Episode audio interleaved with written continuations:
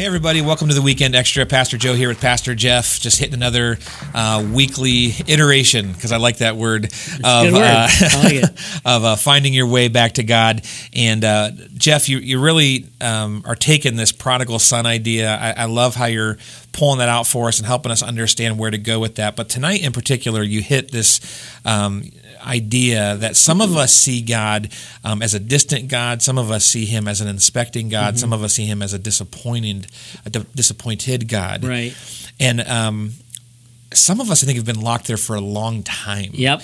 Yep. And so, what do we do to start getting out of that? Like, how can we actually try to change that mindset?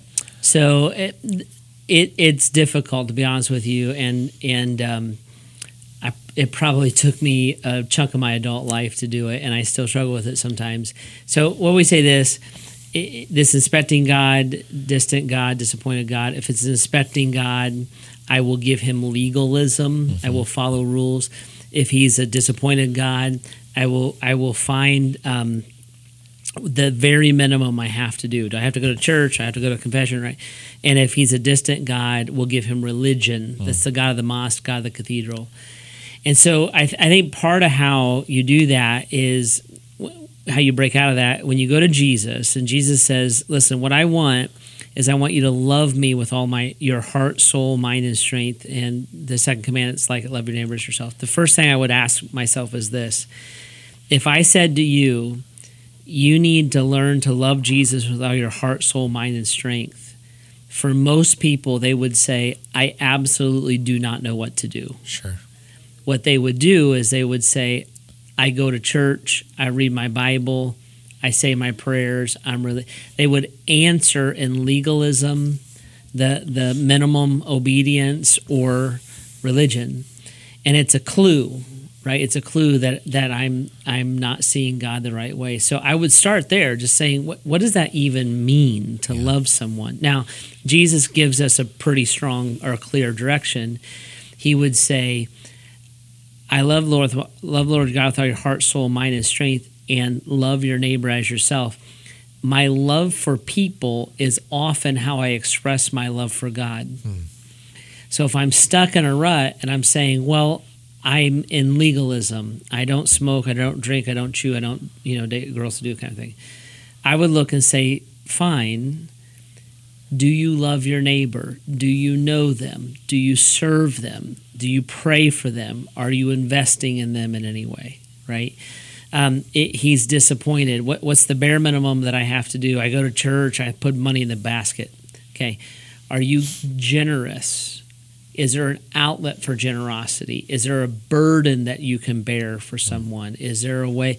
Can you express love for Christ by loving his children differently? Right? Um, he's a distant God. I do my religion, and it doesn't affect the rest of my life.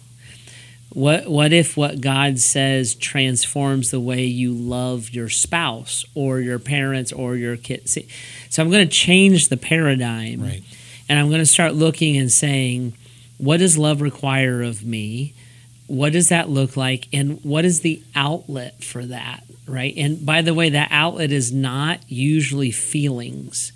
It's biblical truth expressed in practical ways okay? So it's also not whatever i i invent.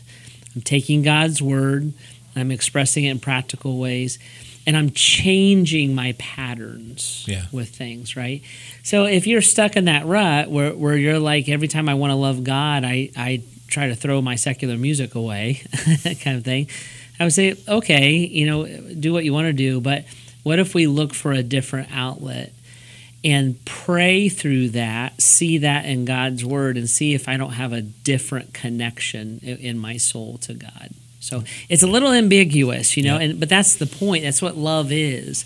Love. If if you said, uh, "Do I love my family?" I would say yes. If you said how, I wouldn't tell you what I would do, what I do for them. I would start describing my relationship with them Yeah. right? And and oftentimes I think we're looking for like one, two, three, four, and really Jesus is like, no, walk with me, talk with me, know me, know my heart and mind, Yeah. that kind of thing. That's awesome. I think what's really good about this is knowing that just like those three things, this isn't going to be a light switch. It's not just, okay, I make a decision today. I'm going to Yeah. love God. I'm going to stop seeing Him this way. But if you've found yourself in that rut, it's an invitation to say, let's take a right turn and see God the way He intended. There's something something much greater. Yeah. Much greater. So good. Well, uh, keep dialing into this series. Uh, if you have been, you know the value that it's had for you. If you haven't, make sure you go back and check those out. And we'll see you here with the Weekend Extra next week.